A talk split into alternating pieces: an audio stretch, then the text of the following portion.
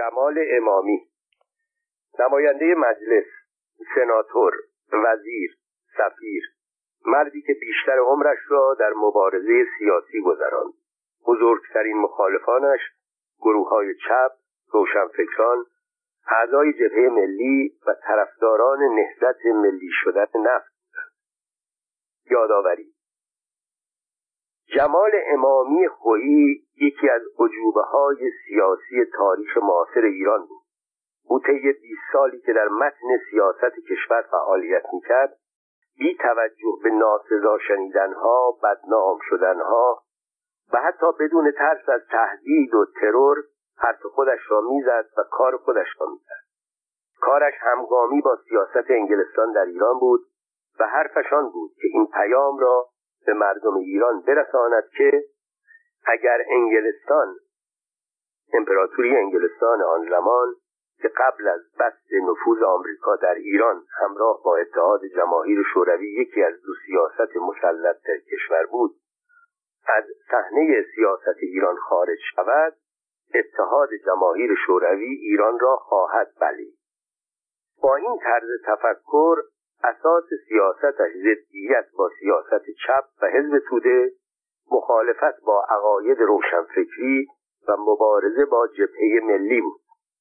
اما جمال امامی این تفاوت را با بسیاری از راستگرایان زمان خود داشت که در نظر او وکیلها وزیرها و نخست وزیران آن دوران که بیشترشان از دست راستی ها بودند فرقی با هم نداشتند. در مجلس همزمان با مبارزه با فراکسیون حزب توده ایران با وکلای مرتجع و سوء استفاده چی هم که بیشترشان از دست راستی ها بودند مبارزه می‌کرد. به سپه بود رزمارا خاک بر سر سپه بود زاهدی نخست وزیر کودتا را قورباغه تانک نشین مینامید. به دکتر منوچهر اقبال نخست وزیر پر افاده دونکیشوت لقب می‌داد.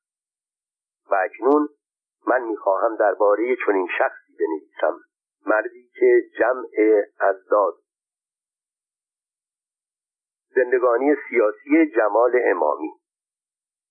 تا قبل از شهریور 1320 و اشغال کشور به وسیله شوروی و انگلیس جمال امامی شغل مهمی نداشت. در سطح کشور کسی او را نمی شناخت یکی از کارمندان عادی وزارت دارایی بود. بعد از شهریور به علت داخل شدن در دستبندی های سیاسی ترقی کرد. به ریاست اداره باربری کشور این اداره به سبب شرایط جنگی حاکم بر کشور و اهمیت حمل و نقل به سبب رساندن آزوغه و وسایل لازم به متفقین به صورت اداره مهمی در آمده بود. ولی شهرت جمال امامی از سال 1322 که به عنوان نماینده دوره چهاردهم از شهر خوی به مجلس شورای ملی راه یافت و به سبب مبارزه با نمایندگان حزب توده در آن مجلس ایرانگیر شد و به زودی به عنوان یک رجل سیاسی دست افراطی طرفدار سیاست انگلستان و مخالف سیاست چپ یعنی اتحاد جماهیر شوروی و کمونیسم معروفیت پیدا کرد. جمال امامی طی دو دهه 20 و 30 1320 تا 1339 در تمام وقایع و حوادث و جنجالهای سیاسی روز شرکت داشت. در وجود او اثری از ترک و همچنین نشانه ای از خصلت جنت مکانی که خلق و خوی بسیاری از رجال سیاسی روز بود دیده نمی‌شد. این گروه از رجال به علت ترس از ناسزا شنیدن یا متهم شدن به وابستگی به سیاستهای خارجی و یا ترس از آن که حزب توده و یا اتحاد جماهیر شوروی بر کشور مسلط شود و آنها همه چیز را از دست بدهند از جبهگیری های حاد سیاسی خودداری می کردند اما جمال امامی خود را در هر ماجرایی هر چه که بود داخل می کرد و به اظهار نظر سریح می پرداخت. توده مردم ایران روشنفکران آزادیخواهان و صد البته توده ها که بیشترشان جزو گروه روشنفکران بودند جمال امامی را عامل سرسپرده انگلستان می‌دانستند و او تا آخر عمر هرگز سعی نکرد تمایل خود را نسبت به انگلستان و سیاست آن دولت در ایران کتمان کند. او در میان دو سیاست خارجی موثر در ایران در آن سالها نزدیکی به سیاست انگلستان را به صلاح کشور می‌دانست. در آن سالها هنوز آمریکایی ها در ایران نفوذ نداشتند. به این سبب وقتی دکتر محمد مصدق رهبری ملی کردن صنعت نفت و ریشهکن کردن نفوذ انگلستان در ایران را به عهده گرفت جمال امامی به مخالفت با او برخاست و شدیدترین مبارزه سیاسی عمر خود را با دکتر مصدق و جبهه ملی آغاز کرد. جمال امامی به افکار عمومی اعتنایی نداشت. هرچه می‌خواست و یا به آن معتقد بود انجام می‌داد. در این باره نقل خاطره ای که از محسن موحد دوست روزنامه‌نگارم شنیدم ما را تا اندازه ای از نظر مردم درباره جمال امامی و واکنش او در این باره روشن می کند.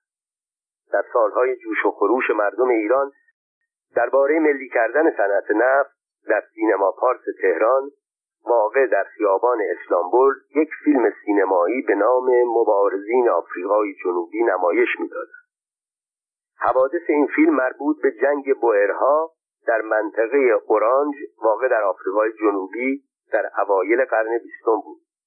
بوئرها هلندی بودند. در آفریقای جنوبی منطقه ای را در تصرف داشتند ولی دولت انگلستان به سبب معادن سرشار آن ناحیه و ثروت زیاد آفریقای جنوبی در صدد تصرف همه آفریقای جنوبی از جمله آن منطقه برآمده. جنگ انگلیسی ها و بوئرها چندین سال طول کشید. انگلیسی ها با خشونت با بوئرها مقابله می‌کردند. جالب که وینستون چرچیل نخست وزیر دوران جنگ جهانی دوم در انگلستان در آن زمان افسر جوانی بود که در صف انگلیسی ها با بوئرها میجنگید. او در اواخر دولت دکتر مصدق نیز به عنوان رهبر حزب محافظه کار مجددا به نخست وزیری انگلستان رسید. هر شب که سینما پارس این فیلم را نمایش می‌داد قبل از شروع نمایش نوشته ای به این مضمون در روی پرده ظاهر می‌شد. از تماشاچیان محترم تقاضا داریم. در جریان نمایش فیلم از هر گونه تظاهرات خودداری نمایند علت این تقاضا آن بود که در این جنگ عدهای از بوئرها که طرفدار سیاست انگلستان بودند شبانه به خانه سفیر انگلیس می‌رفتند و گزارش وضع جنگی و سیاسی هموطنان خود را به آنها می‌دادند. به محض آنکه این افراد روی پرده ظاهر می شدند تماشاچیان فریاد میکشیدند. جمال امامی جمال امامی. خبر این تظاهرات که به جمال امامی می‌رسید میخندید و در سیاست خود در مخالفت با نهضت ملی شدن صنعت نفت تغییری نمی‌داد. پدر جمال امامی آیت الله میرزا یحیی امام جمعه خویی نام داشت. در انقلاب مشروطیت از آزادی خواهان طرفداری کرد پس از پیروزی مشروط خواهان از سوی علمای آذربایجان به عنوان یکی از علمای تراز اول کشور در دوره اول مجلس شورای ملی شرکت کرد تا از تصویب قوانین خلاف شهر خودداری کند. امام جمعه خویی از دو همسرش نه پسر داشت. از میان پسرانش نورالدین امامی دو دوره به وکالت مجلس انتخاب شد. نظام الدین امامی کمیسر شرکت نفت. دختران او یکی همسر حسن علی منصور نخست وزیر پیشین و دیگری همسر امیر عباس و هویدا شد که بعدها از او طلاق گرفت. قوام السلطنه که در 24 بهمن ماه 1324 به نخست وزیری انتخاب شده بود تا مسئله آذربایجان را حل کند نخستین برنامه خود را رفع سوء تفاهم از شوروی ها قرار داد. در این راستا چند تن از رجالی را که به نزدیکی به سیاست انگلستان مشهور بودند مانند سید زیادین تباتبایی و سلشگر عرفه بازداشت کرد. در سی اردیبهشت ماه 1325 نوبت جمال امامی بود که راهی زندان شود.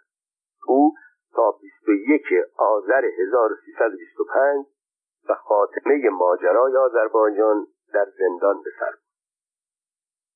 جمال امامی که با سیاست خارجی قوام السلطنه در نزدیکی با شوروی و دخالت او در انتخابات مخالف بود در 22 دی ماه 1325 به عنوان مخالفت با انتخابات حزبی قوام السلطنه در دوره پانزدهم در دربار متحسن شد. در این تحسن عدهای از شخصیت‌های سیاسی با تمایلات مختلف شرکت داشتند که از میان آنها می‌توان از دکتر محمد مصدق سید محمد صادق تباتبایی دکتر احمد متین دفتری دکتر سید حسن امامی امام جمعه تهران مهندس فریور سید مهدی فرخ و دیگران یاد کرد جمال امامی در کابینه محمد ساعد سی خرداد 1327 و در دولت عبدالحسین حجیر 25 آبان 1127 به عنوان وزیر مشاور والد دولت شد ولی خلق و خوی او با کارهای دولتی سازگاری نداشت. بعدها روزی در مجلس ضمن سخنانی در انتقاد از وزیران گفت در کشور ما وقتی کسی را می‌خواهند وزیر کنند اول عقلش را می‌گیرند. در این موقع یکی از نمایندگان گفت خود شما هم دو بار وزیر شدید. جمال امامی جواب داد برای همین هم هست که این حرف را می‌زنم. در انتخابات دوره شانزدهم که عبدالحسین حجیر به عنوان وزیر دربار در کار انتخابات دخالت داشت باز جمال امامی در کنار دکتر محمد مصدق و یاران او در جبهه ملی با دخالت دولت مخالفت کرد. در این انتخابات در تهران شش نفر اول از اعضای جبهه ملی انتخاب شدند. به این ترتیب یک دکتر محمد مصدق. دو دکتر بقایی سه حسین مکی. چهار حائری زاده. پنج سید ابوالقاسم کاشانی. شش عبدالقدیر آزاد. نفر هفتم جمال امامی. دوره شانزدهم اوج فعالیت مجلس و مردم به منظور احقاق حق از شرکت نفت ایران انگلیس و ملی شدن صنعت نفت. جمال امامی و نخست وزیران آن زمان. سپهبد رزمارا سپهبد زاهدی دکتر اقبال. از ویژگی های رجال گذشته آن بود که وقتی شاه حرفی می‌زد یا تصمیمی می‌گرفت یا کسی را به نخست وزیری انتخاب می‌کرد البته به غیر از دکتر مصدق و قوام السلطنه همگی کارهای او را در بس تایید می‌کردند. حتی به منظور خود شیرینی از او هم جلوتر گام برمی داشتند.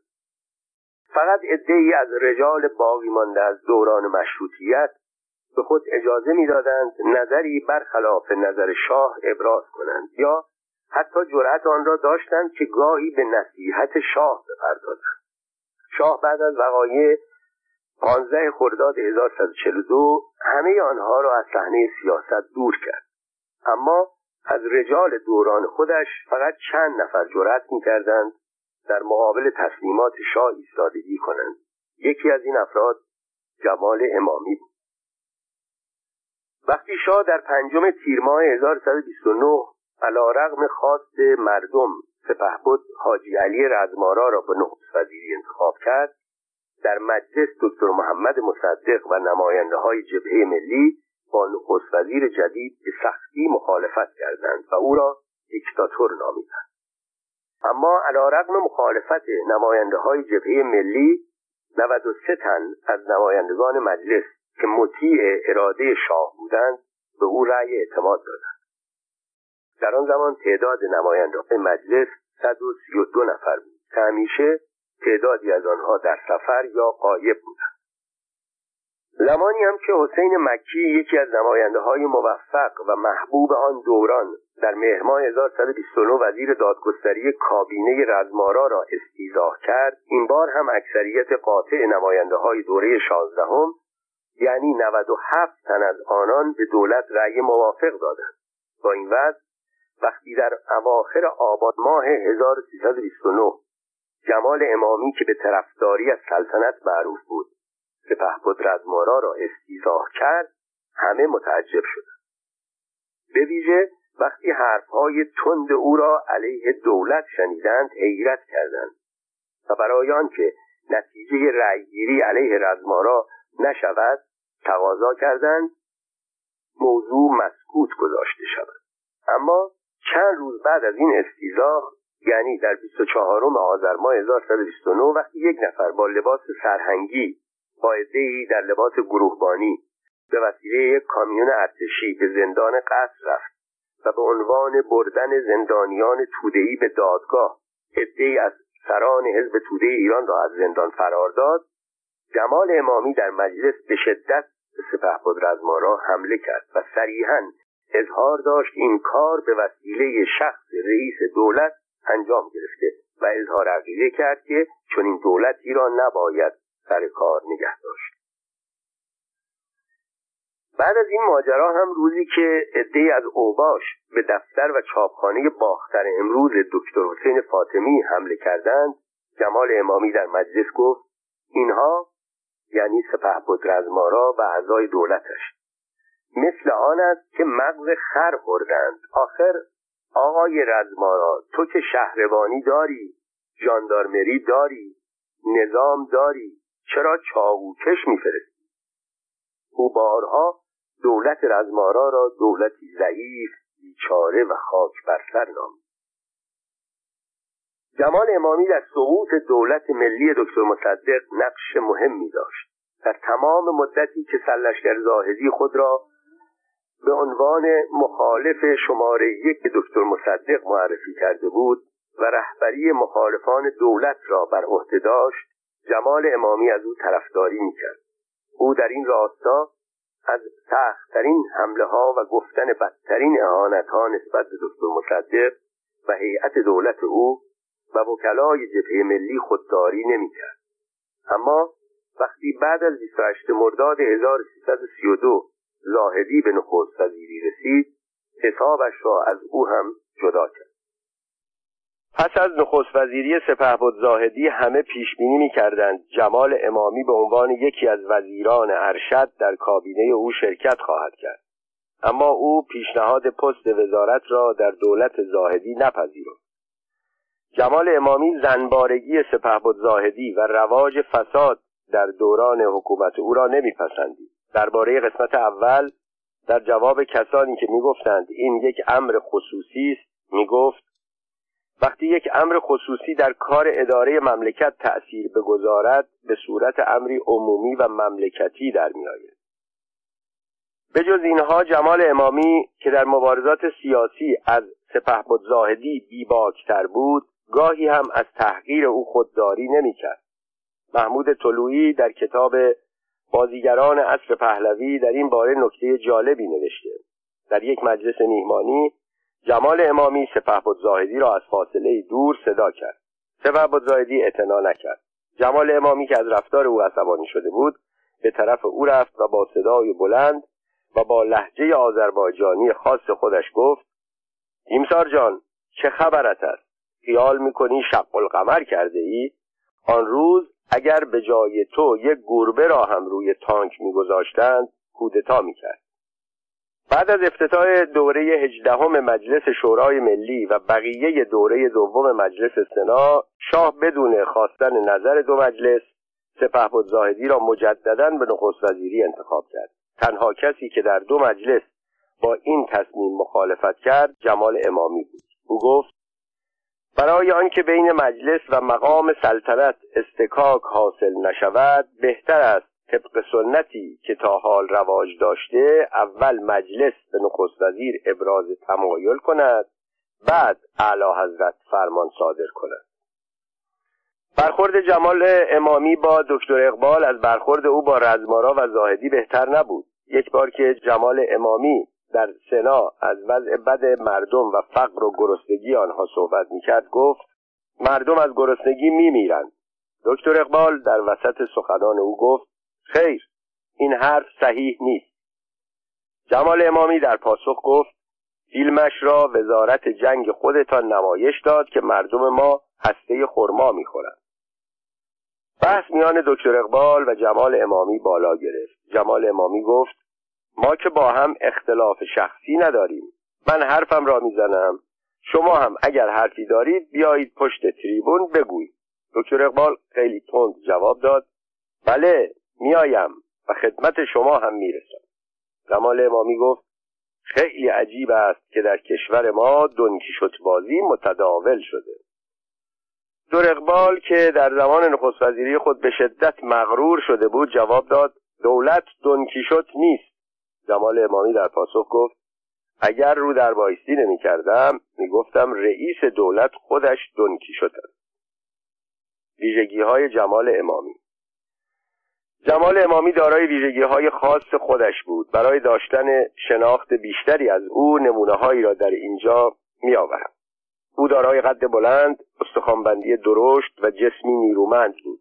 شیک می پوشید اغلب لباسش خاکستری رنگ و طبق مد زمان براق و چسبان بود. کلاه ملون خاکستری رنگی به سر میگذاشت. اصاب دست می‌گرفت و همیشه حتی هنگام سخن گفتن یک سیگار برگ در گوشه لبش دیده می‌شد. او ناطق زبردستی بود. در فضای مجلس شورای ملی آن سالها هنگام نطق نماینده ها همواره صدای زمزمه و پچ پچ بلند بود. اما وقتی جمال امامی پشت تریبون می‌رفت همه سکوت می‌کردند. گویا می‌دانستند او ضمن هر سخنرانی جنجال تازه‌ای خواهد آفرید و همیشه چنین اغلب که برای نطقهای تند و تیز قبل از دستور خود وقت کم میآورد نماینده ها وقت خودشان را به او می‌دادند. جمال امامی لحجه آذربایجانی خود را حفظ کرده بود. او در سخن گفتن به لحجه مادری خود اصرار داشت. او حتی فرانسه را هم با لحجه آذری صحبت می‌کرد. پدرش امام جمعه خویی او را چند سال برای تحصیل به بلژیک فرستاد. در آنجا با یک دختر بلژیکی ازدواج کرد و از او صاحب یک دختر شد اما از همسرش جدا شد. او در دوران فعالیت سیاسی در ایران گروه انبوهی مخالف تعدادی طرفدار و حدود صد نفر فدایی داشت. هر زمان که میشنید اوباش یا عوامل دولتی چه در زمان قوام السلطنه و چه در دولت رزمارا در سالهای دموکراسی وطنی قصد حمله به دفاتر احزاب یا روزنامه ها را دارند دار و دسته خود را برای دفاع از آنها هر که بودند میفرستاد. محمد علی سفری که سالها با روزنامه باختر امروز حسین فاطمی همکاری داشت و به سبب آنکه خبرنگار پارلمانی آن روزنامه بود او بعدها به سردبیری روزنامه اطلاعات رسید. با جمال امامی زیاد سر و کار داشت. در کتاب قلم و سیاست دو خاطره جالب از او نقل می‌کند. در زمان نخست وزیری بود رزمارا و به تحریک او عدهای اوباش به دفتر روزنامه باختر امروز و چاپخانهای که آن روزنامه را چاپ می‌کرد هجوم بردند و همه چیز را به هم ریختند تا مانع چاپ روزنامه شود. روز بعد جمال امامی در مجلس گفت من با روزنامه باختر امروز مخالفم. با دکتر فاطمی هم مخالفم. او بارها به من توهین کرده مرا جاسوس خطاب کرده. ولی اگر دولت چاقوکش بفرستد به روزنامه باختر امروز من از او دفاع می‌کنم. محمد علی سفری درباره ماجرای دیگری که خود شاهد آن بود چنین می نویسد بعد از 28 مرداد بود. دکتر حسین فاطمی مدیر روزنامه باختر امروز و وزیر خارجه مصدق خود را پنهان کرده بود ماموران همه جا در صدد یافتن و دستگیر کردن او بودند یک روز که در خانه جمال امامی عدهای جمع بودند یکی از آنها رو به جمال امامی کرد گفت آقا اگر حسین فاطمی اینجا بود چه می کردید؟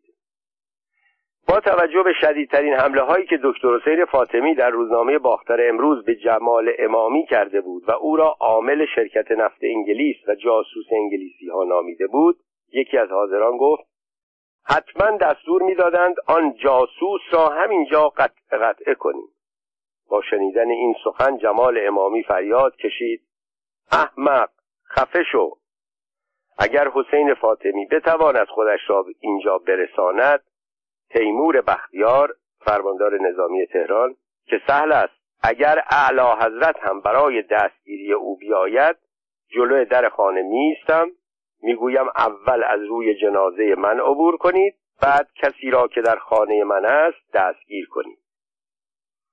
این را می‌گویند غیرت آذربایجانی.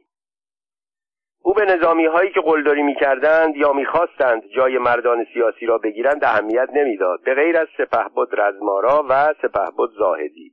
به سپهبد بختیار دومین فرماندار نظامی تهران بعد از 28 مرداد و نخستین رئیس ساواک ایران که در زمان خود مقتدرترین فرد در کشور بود و رجال سیاسی وقت برای تبلاغگویی به او از هم پیشی می گرفتند تیمور خطاب می کرد ترتیب تیمور سلشگر تیمور سپه بود تیمور.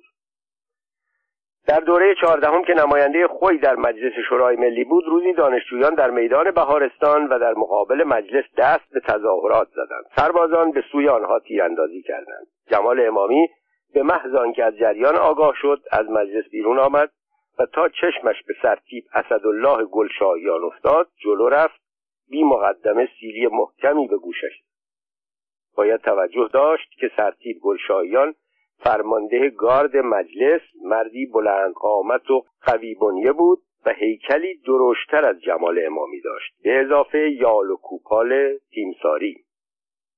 جمال امامی از نوجوانی عزیز خانواده بود. گذشته از پدرش آیت الله امامی خویی برادر بزرگترش نورالدین امامی هم عاشق او بود. نورالدین امامی که نماینده مجلس بود و زمانی هم نایب رئیس مجلس شد برخلاف جمال که تلخ و تند بود از قیافه عبوسش در عکسها می شود تشخیص داد. مردی شوخ و بزلگو بود. شنیدم و در مواردی خود شاهد بودم وقتی جمال امامی در مجلس نطق می کرد قربان صدقهش می رفت باریک الله داداش قربانت برم داداش.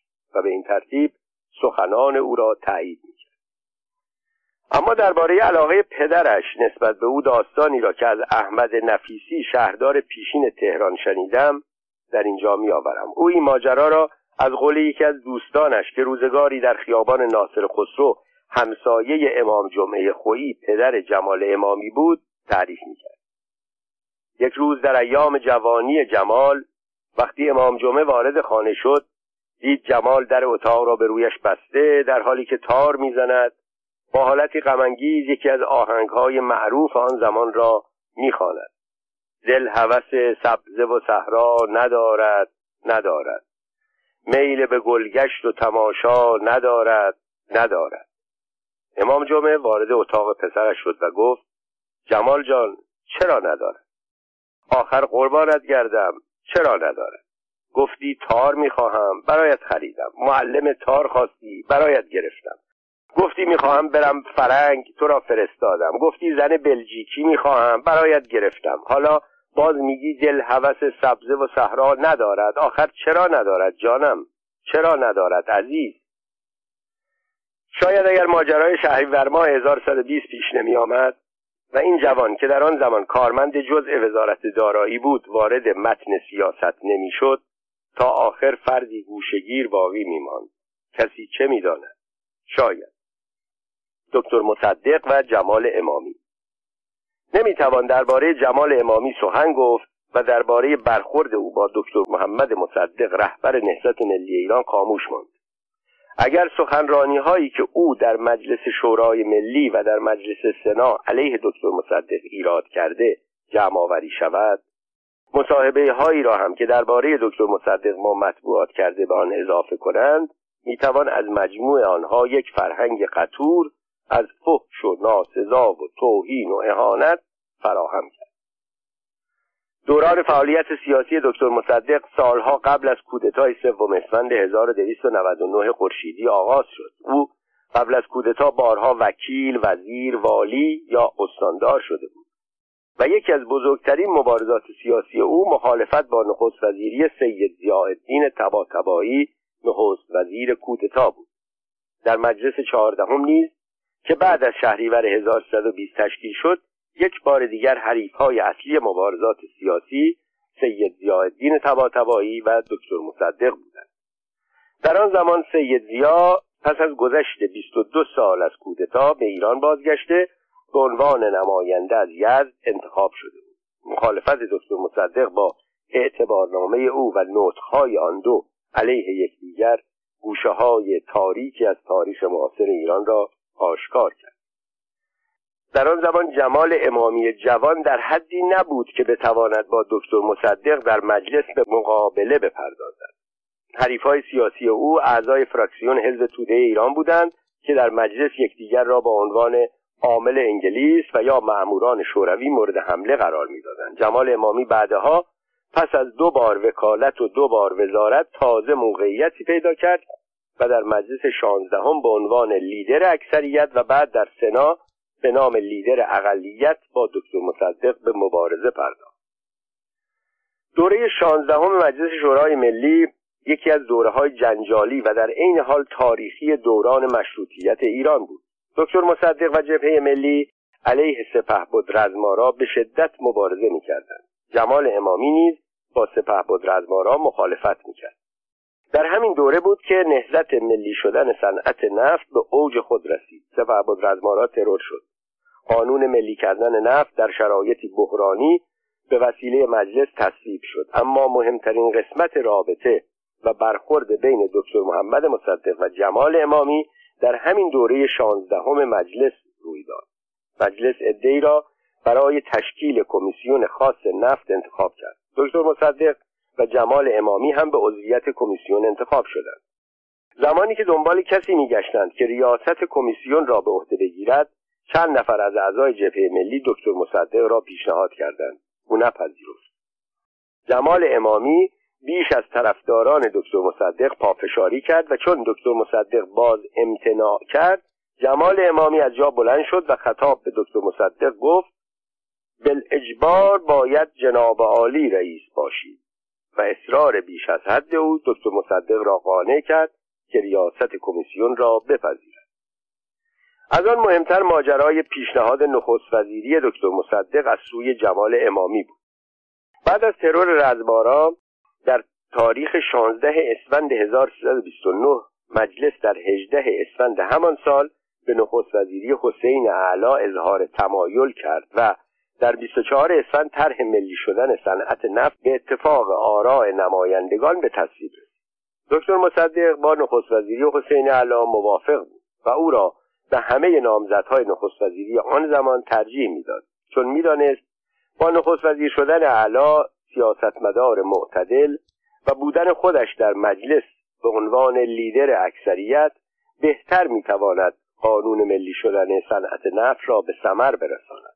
اما روز ششم اردیبهشت 1330 حسین علا بدون هیچ مقدمه قبلی از نخست وزیری استعفا کرد. دکتر مصدق با استعفای علا مخالف بود و آن را یک توطعه می‌دانست. نگرانی او از جانب کسی بود که می‌خواست به جای او بیاید. در مجلس صحبت بر سر انتخاب یک نخست وزیر بود که ناگهان جمال امامی به دکتر مصدق گفت چرا خودتان نخست وزیر را قبول نمی کنید تا قانون ملی شدن نفت را اجرا کنید؟ و دکتر مصدق برخلاف تصور همه حتی جمال امامی و با توجه به اینکه تا آن زمان چندین بار پیشنهاد نخست وزیری را رد کرده بود با پیشنهاد جمال امامی موافقت کرد و در جلسه روز نهم اردیبهشت از صد نفر عده حاضر هفتاد و نه نفر به نخست وزیری او رأی دادند. او هم که همیشه برای نخست وزیر شدن شرایطی را پیش می‌کشید این بار بدون قید و شرط این سمت را پذیرفت. در آن زمان و هنوز هم درباره علت پیشنهاد جمال امامی و سبب قبولی دکتر مصدق زیاد بحث شده و می شود در اینجا آنچه را که از سوی افراد و گروه های مخالف در این باره گفته شده و نوشته شده می آورم نتیجه گیری را به خوانندگان واگذار می کنم گفته شد دو سه روز قبل از پیشنهاد ناگهانی جمال امامی در مجلس جمال امامی به ملاقات دکتر مصدق رفت و از سوی شاه برای او پیغام آورد که در صورتی که موافق باشد فرمان نخست وزیری را به نام او صادر کند. دکتر مصدق نپذیرفت. حتی اصرار جمال امامی از سوی شاه و از سوی خودش در تصمیم دکتر مصدق اثر نگذاشت. بنابراین وقتی جمال امامی پیشنهاد کرد دکتر مصدق نخست وزیر شود اطمینان داشت که او قبول نخواهد کرد. بعدها فاش شد در روز هفتم اردیبهشت که بعد از استعفای علا مجلس در تب و تاب پیدا کردن یک نخست وزیر بود سید زیادین تباتبایی در دربار و در حضور شاه بود.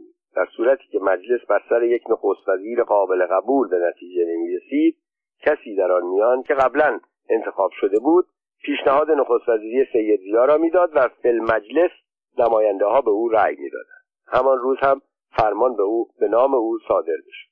در آن زمان بحرانی که رجال سیاسی یکی پس از دیگری ترور می شدند و امپراتوری انگلستان ابرقدرت زمان شدیدا در مقابل قانون ملی شدن نفت جبهه گیری کرده بود پست نخست وزیری داوطلب زیادی نداشت. از میان رجال سنتی سید زیا تنها کسی شمرده می‌شد که مرد این میدان بود. او در سی سالگی و در زمان کودتا قدرت خود را نشان داده بود و اکنون مردی شست ساله و با تجربه بود. از این موضوع در آن زمان همه کس اطلاع نداشت ولی دکتر مصدق و جمال امامی آن را محتمل می‌دانستند.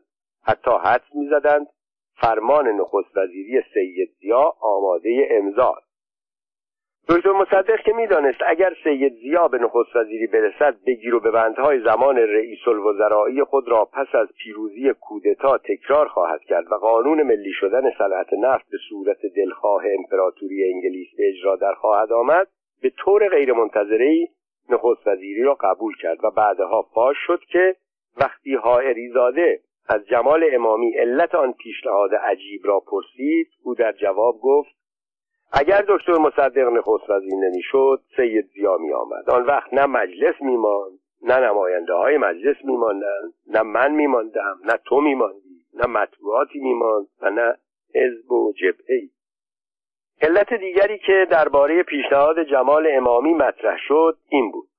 دکتر مصدق با آنکه در زمان جوانی مدتی در کارهای اجرایی خدمت کرده بود به طور کلی مردی پارلمانتر بود. بعد از شهریور 1120 او نقش رهبری اقلیت را در کابینه های مختلف به خوبی ایفا می‌کرد. در ضمن به سبب آنکه فوقالعاده حساس بود در مقابل کوچکترین ناملایمی ناراحت می‌شد و به گریه میافتاد و استعفا می جمال امامی با توجه به خلق و خوی دکتر مصدق فکر می‌کرد اگر او نخست وزیر شود به محض روبرو شدن با مخالفت های تند و شدید از سوی نماینده ها و اعتراض و حتی استیزاه از وی استعفا داده نخست وزیری را ترک خواهد کرد. بنابراین مخالفان می توانستند ادعا کنند چون او موفق به اجرای قانون ملی کردن نفت نشده از کار کنارگیری کرده است. اما آینده نشان داد پیشبینی جمال امامی و همه کسانی که در آن زمان چنین میاندیشیدند اشتباه در مقابل تمام حمله ها ناسزاها تهدیدها توهینها دکتر مصدق فقط یک بار در برابر جمال امامی واکنش نشان داد. آن هم بعد از ماجرای نهم اسفند ماه 1331 بود. آن بار دستور داد فرمانداری نظامی تهران او را به استناد ماده پنج بازداشت کند. جمال امامی و مسئله تغییر سلطنت پس از روی کار آمدن جان اف کندی دموکرات در آمریکا و مخالفت آشکار او در آغاز ریاست جمهوری خود با حکومت شاه و جنجال دو انتخابات تابستانی و زمستانی در زمان نخست وزیری دکتر منوچهر اقبال و مهندس جعفر شریف مامی و انحلال هر دو مجلس و روی کار آمدن دکتر امینی با مقدمات شبه انقلابی زمزمه هایی در میان رجال و محافل سیاسی شنیده می‌شد که دوران حکومت و حتی سلطنت محمد رضا شاه به سر آمده در همان حال شایعاتی هم به گوش می رسید که عدهای از رجال مشغول فعالیت هستند که اگر شاه رفتنی است شاپور عبدالرضا را به سلطنت برسانند. عبدالرضا از جمله برادران شاه بود که درباره او خیلی کمتر از دیگر افراد درجه یک خاندان سلطنتی شایعه بر سر زبانها بود. در همین ایام روزی یکی از دوستانم که در متن فعالیت های سیاسی بود از من خواست که دو نفری با هم نهار بخوریم. پذیرفتم. در آن سالها زمان صرف نهار فرصت مناسبی بود برای آنکه بتوان بدون مزاحمت افراد به صحبتهای خصوصی و سیاسی پرداخت. آن روز هم بعد از مدتی گفتگو درباره موضوعهای کهنه نشدنی کشورمان مانند خرابی اوضاع سیاسی بدی وضع اقتصادی فساد اداری در سطح بالا گرانی سرسام‌آور و سردی یا گرمی هوا دوستم وارد اصل موضوع شد گفت من از طرف یکی از رجال متنفذ پیغام برایت دارم. اگر موافق باشی تو را به ملاقات او می‌برم تا با هم گفتگو کنید اما اگر نظر موافق نداری قول شرف بده آنچه در میان ما میگذرد پیش خودت بماند چون افشای آن برای خودت هم خطر دارد. موضوع جالب شده بود. زمانی بود که در فاصله اواخر دولت دکتر اقبال و دوران چند های دولت مهندس شریف مامی تا اوایل حکومت دکتر امینی کشور ما یکی از دوره های کوتاه مدت دموکراسی را میگذراند. در آن مدت می‌شد حرف زد.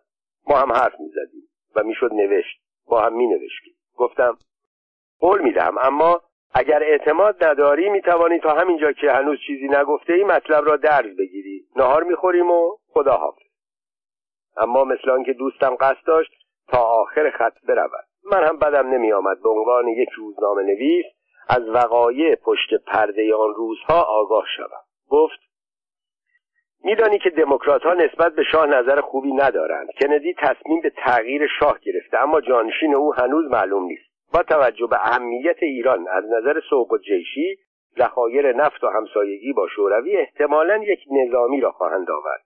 نظامی ها هر قدر در آغاز کارشان خوب عمل کنند سرانجام کشور را مبدل به یک دیکتاتوری خشن خواهند کرد.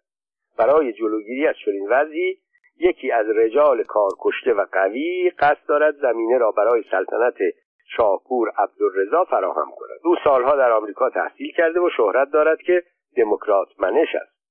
اگر آمریکایی ها راضی شوند او جانشین شاه شود بار دیگر کار دست رجال سیاسی خواهد با آنکه از آن رجل سیاسی اسمی به میان نیاورد از اشارات او دانستم منظورش جمال امامی است. او طرفدار سلطنت بود اما با شاه زیاد میانه خوبی نداشت. شنیده بودم بارها گفته بود آخر این جوان همه چیز را به باد می‌دهد. حال هم وقتی احساس کرد شاه رفتنی است تصمیم گرفت برای حفظ سلطنت که به آن اعتقاد داشت از عبدالرضا حمایت کند. گفتم مگر دوستت نمی‌داند عبدالرضا از مادری قاجار است؟ پانویس مادر شاپور عبدالرضا ملکه اسمت دولت شاهی شاهزاده قاجار بود. ادامه مد قانون اساسی سراحت دارد که شاه نباید از خانواده قاجار باشد. خنده ای کرد و گفت تا حال چند بار اصول قانون اساسی را تغییر دادند این بار هم یک بار دیگر. من از نظر سیاسی هرگز در خط جمال امامی نبودم. به دوستم گفتم ببین رفیق حتما در این چند سال کار روزنامه نگاری من فهمیده ای که در زمینه شغل و مقام هیچ گونه جاه طلبی ندارم. روزنامه نویس هستم. می‌خواهم روزنامه نویس باقی بمانم. بنابراین پیوستر من به گروه شما حتی در صورت موفقیت سودی برای من نخواهد داشت. به این سبب با اطمینان به اینکه پیشنهاد شما در سینه محفوظ خواهد ماند به دوستتان بگویید من از همکاری عذر خواستم. دوستم دیگر اصرار نکرد.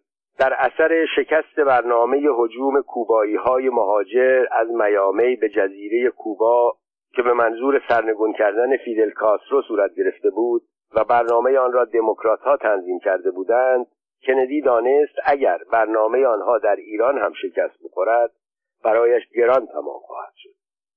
البته علل دیگری هم وجود داشت.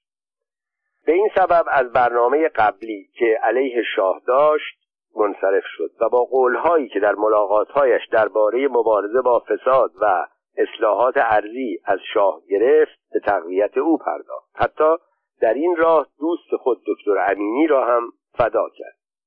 به این ترتیب موضوع سلطنت شاپور عبدالرضا منتفی شد. این ماجرا تا چه حد جدی بود و چقدر شانس موفقیت داشت نمی‌دانم. در جایی هم در این باره چیزی نخواندم. موضوع را هم تا این زمان با هیچ کس در میان نگذاشتم. فقط به عنوان خاطره از آن دوران که خود شاهد و ناظر بودم به ذکر آن پرداختم. جمال امامی سفیر جمال امامی به سبب برخورد خاص خود با نخست وزیران و بعضی از وزیران بعد از 28 مرداد و انتقاد از کارهایی که انجام می گرفت به تدریج به صورت فردی مزاحم برای حکومت درآمد. تا هنگامی که او با حزب توده ایران با سپه رزمارا و با دکتر مصدق مبارزه می کرد چون به سود شاه بود از او رضایت داشت. اما وقتی با دکتر اقبال و بعدها با برنامه اصلاحات ارزی به مخالفت برخواست کارهایش مورد پسند شاه واقع نشد. اما شاه به خاطر خدماتش به رژیم یا به سبب وابستگی های خارجی او مسلحت نمی‌دید او را به کلی از صحنه سیاست دور کند. به این سبب کسانی را معمور کرد جمال امامی را راضی کنند با قبول یک پست سفارت ایران را ترک کنند. جمال امامی در آغاز مایل نبود کرسی سنا را رها کند و شغل مهم ولی بدون اثر سفارت ایران در ایتالیا را که به او پیشنهاد شده بود بپذیرد. اما سرانجام به توصیه دوستانش حاضر به قبول آن شد و در تاریخ 29 دی ماه 1338 مجلس سنا را برای عزیمت به ایتالیا ترک کرد. به دنبال این انتصاب ماجرایی در محیط مطبوعات روی داد که شاید فقط روزنامه نویس های آن زمان آن را به خاطر داشته باشد. بهرام بوشهری پور یکی از روزنامهنگاران با سابقه که قلمی تنظامیز ولی گزنده داشت ضمن انتقاد از بعضی کارهای جمال امامی طی مقاله جالب و خواندنی مطالبی نوشت که تا آنجا که به خاطر دارم به این مضمون بود. آقای جمال امامی به یاد داشته باشید که شغل سفارت با وکالت و با سناتوری فرق دارد. در حقوق بین المللی قواعد و قوانینی وجود دارد که جزء اصول دیپلماسی محسوب می شود و رعایت آنها برای همه دیپلمات ها لازم است. مثلا یادتان باشد وقتی نزد رئیس جمهور ایتالیا می روید در اتاق او حتما کلاه ملون را از سرتان بردارید و دکمه های شلوارتان را ببندید. وقتی با پاپ صحبت می کنید سیگار برگ را در گوشه لب نگذارید. در ملاقات های سیاسی با دانه های تسبیح در دستتان بازی نکنید. بهتر است آن را در جیب بگذارید. و مطالب دیگری نظیر اینها که در محیط مطبوعاتی آن زمان انعکاس وسیعی داشت. جمال امامی و اشرف پهلوی در زمانی که جمال امامی سفیر ایران در ایتالیا بود روزی اشرف پهلوی از تهران به او تلفن کرد که قصد دارد با چند نفر از نزدیکانش چند روزی به ایتالیا بیاید و از جمال امامی خواست چند سویت کامل در یک هتل آبرومند روم برای او رزرو کند. بعد از شهریور 1120 در مبارزه با حزب توده ایران و با قوام السلطنه ویژه در زمان حکومت دکتر مصدق جمال امامی از نظر سیاسی با اشرف روابط نزدیک داشت. در ضمن مراجعه افراد خاندان سلطنتی به سفیران برای رزرو هتل از مسائل عادی بود. شاید بسیاری از سفیران افتخار می‌کردند که مادر یا برادر یا خواهر شاه از آنها چنین تقاضایی کند. اما جمال امامی آن روز مهلت نداد. اشرف به سخنانش ادامه دهد. با لحجه آذری مخصوص به خودش گفت په من تا حالا فکر می کردم سفیر دولت شاهنشاهی ایران در ایتالیا هستم که روابط دو کشور را اصلاح کنم. اما حالا می‌فهمم اینجا آمدم کار صاحبان بنگاه های معاملات ملکی را انجام بدهم. این را گفت و گوشی را روی تلفن گذاشت. می‌گویند برکناری زود هنگام جمال امامی از پست سفارت ایران در ایتالیا به سبب جواب تند او به اشرف پهلوی بود. همان زمان شایع شد اشرف ضمن شرح ماجرا به برادرش از او خواست جمال امامی را که به او توهین کرده بود عزل کند. پایان کار جمال امامی. جمال امامی در طول دوران فعالیت های سیاسیش از سال 1320 تا 1340 یکی از پرشر و شورترین مردان سیاسی کشور بود. درباره پایان زندگانیش حرفهای متفاوتی شنیده بودم ولی مستندترین آنها ماجرایی بود که نویسنده و مترجم گرامی دکتر عبدالرضا هوشنگ مهدوی دوست و هم دوره ایام تحصیلی هم در دانشگاه تهران و در خارج از کشور ضمن دید و بازدید نوروز در شب سوم فروردین ماه 1378 برای من و چند نفر دیگر تعریف کرد. در آن زمان دکتر مهدوی کنسول ایران در پاریس بود. روزی از یکی از بیمارستانها به سفارت تلفن کردند. بیماری داریم که نامش جمال امامی است. می‌گوید در ایران وکیل و وزیر و سناتور و سفیر بوده. در حال مرگ است. از ما خواست به سفارت تلفن کنیم. و بخواهیم دخترش را که در فرانسه زندگی می کند پیدا کنیم و از او بخواهیم به دیدار پدرش برود دکتر مهدوی گفت دختر را پیدا کردیم. او که سالها با پدر قهر بود تمایلی به دیدار پدر نشان نداد. در نتیجه مأموریت ناتمام ماند. هفته بعد یک چمدان کوچک یک کلاه ملون خاکستری رنگ و یک عصا را که کل ماترک جمال امامی بود از بیمارستان به سفارت فرستادند.